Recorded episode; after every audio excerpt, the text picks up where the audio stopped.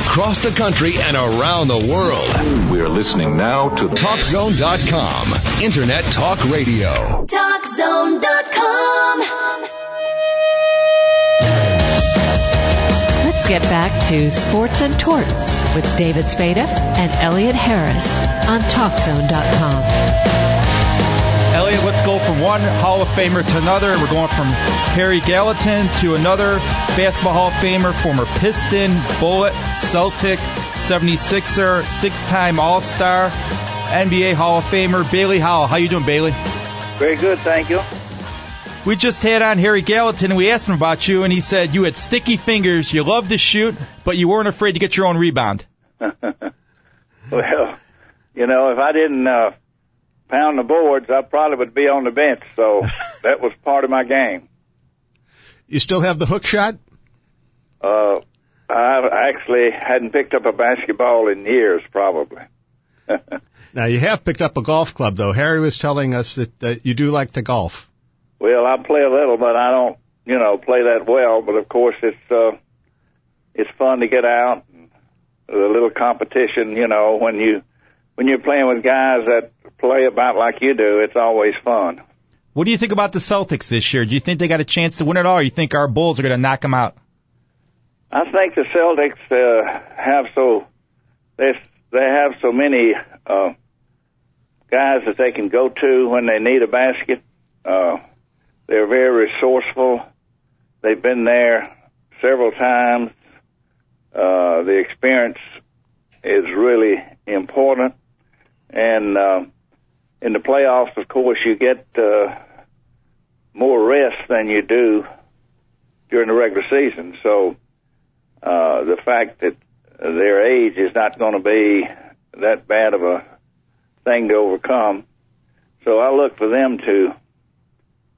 Uh, I really look for them to win it, all, win it all. Now, when you root for an NBA team, who do you root for? Whoever's winning? I enjoy watching it uh, when I get that opportunity, but I really get involved in it during the playoffs. Um, and of course, it was more fun playing with the Celtics than any other teams that I played for. Uh, so really, uh, I pull for the Celtics.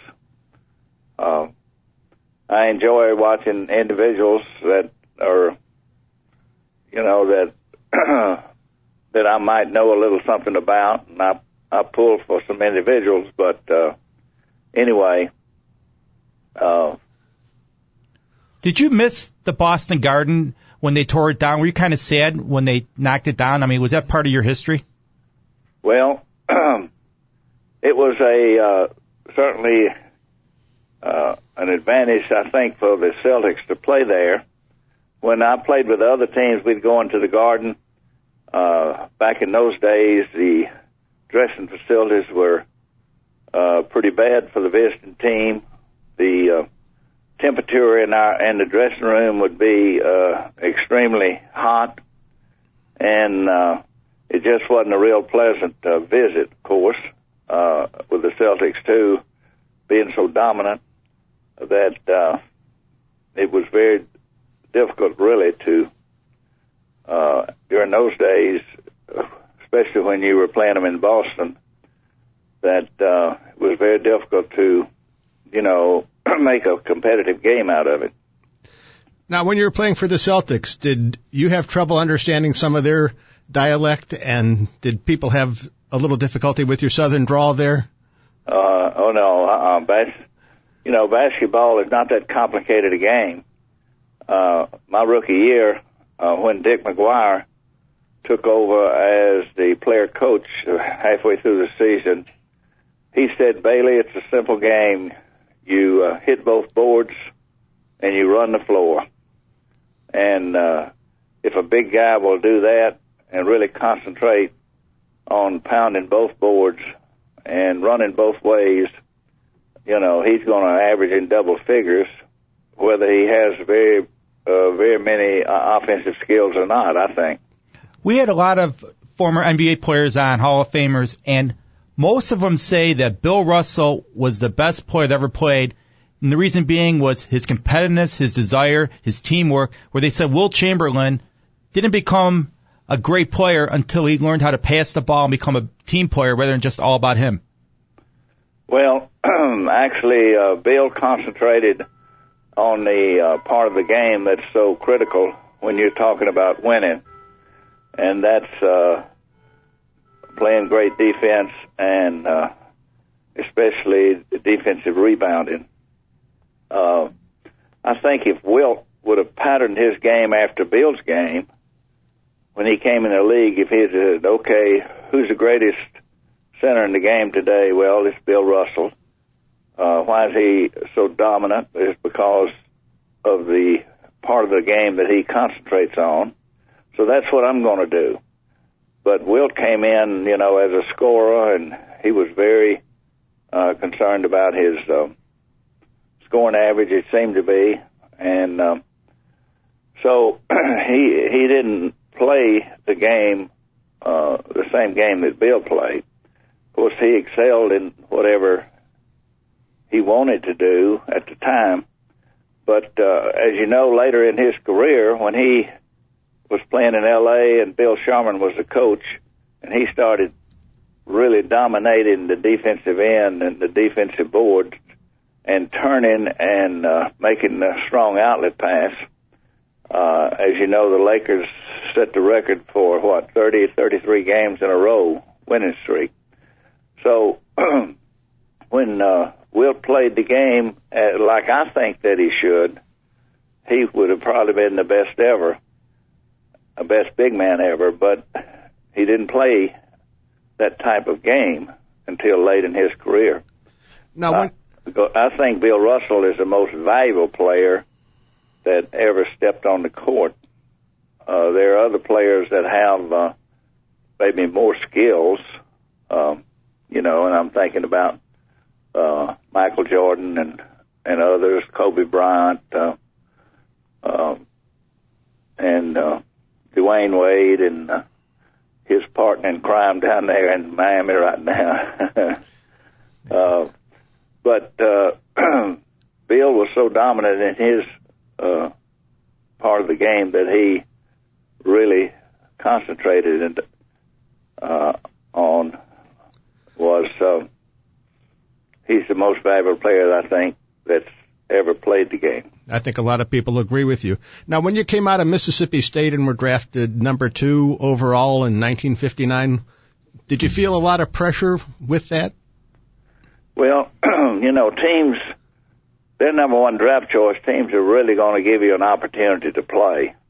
And if you have the talent and the desire and the competitiveness to do so, uh, you're gonna you're gonna get some minutes. And of course, uh, when you have the opportunity to play and and put in a consistent amount of minutes during a game, well then uh, you know you should be able to be a productive player and and uh, and uh, that gives you the opportunity too to improve because you once you come out of college any level of basketball you move up into that's a higher level, you've got to you've got to improve or you're not going to be around very long. Now, in the sports scene in Detroit, the the Pistons were newcomers when you came along. They'd been there for a season. How how did the basketball players how were they treated by the people in Detroit compared to say the Lions or the Tigers? Well, uh, we were sort of second class citizens, I guess. Uh, uh, the our fans, uh, if we would have, if we had a, a, you know, a winning team, I think we would have been supported. But uh, those first several years in Detroit, although we were improving a little each year and getting more competitive all the time, uh, the uh, the crowds uh, attendance, of course, you can go back and check the records, but it was pretty poor. You, after you retired, you worked for Converse. How long did you work for Converse? Uh, 20, almost 23 years. How did the shoe business change from the time you started to when you retired with these athletes? I mean, well, of course, the dominant shoe back when I first went to work with Converse and many years previous to that was the Converse Chuck Taylor All Star. And um, then the the product was made by hand, and it was put together in uh, the out, the outsole and all was put together in different uh, layers of and pieces of uh, rubber and sponge and whatever. But uh, new type of construction, unit sole construction, came into the uh, into the shoe industry, and when that happened, Converse was very slow in switching over to that type of construction, and so uh, the dominance that we had at that time uh, uh, really uh, we lost it. Who was your main athlete back then? Uh, well, Adidas was the first uh, shoe company that uh, started really making some noise, and then shortly after that, Nike came along. Uh, we'd spent tremendous amount of time promoting our shoe and visiting with coaches and uh, hospitality rooms at uh, Final Four and on and on. We had a great grassroots system and very loyal coaches, but uh, so our competition really couldn't make very much headway against us. But Nike just started uh, buying not only the maybe the basketball team, but they they would go to a university and say we'll outfit your whole athletic program. And of course, as you know, money talks, and they they had the financial backing, and and so we lost a lot of ground because of that. And then, you know, as fads go, and uh, uh, they got more popular and more popular, and then along comes Reebok and Adidas. Of course, was hanging in there tough, and so Converse, of course, uh, really struggled for for a number of years. Now, Converse products are basically a casual uh, street shoe. Now, back in the day, didn't Dr. J, wasn't he a big Converse uh, right? guy? Dr. J uh, was probably our, our headliner. Uh, How much did you pay Dr. J back in the day? oh, I, I have no idea. That was that wasn't uh, part of the operation that I was involved in. They've been talking that they should pay college athletes, and now what's being proposed is that let these shoe companies pay these athletes like endorsement deals when they're in college so they have money to live on, and then let the shoe companies take the risk if these guys become superstars, they might have something that's a player that will be loyal to them because the company took care of them in college. Well, uh, you know, I don't think that would be a very good idea. Uh, the uh, all the bad things that go on in college athletics, the uh, extra uh, inducements they give to individuals to uh, go to a certain school and that type of thing. If they had a blanket policy where all the athletes were paid a certain amount of money, there would still be uh, cheating going on. People would, uh, you know, come around and want to pay them more to influence them to come to their school, and so, um, uh, you know, what we need in, in college athletics are are people with uh, uh, a lot of high integrity, and uh, I would it would be I think uh, real good if if it would stand up in court to uh, not allow the players once they enter college to leave until they had played played or been there three years, like it is in college baseball. Thank you very much for your time. We really enjoyed talking to you, Bailey.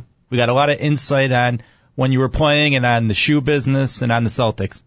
Okay, enjoyed it, and good luck to the Bulls. But they they got a tough road when when they advance, and if in fact the Celtics advance, it should be a great a great series. As long as it's not the Heat. Thank you very much.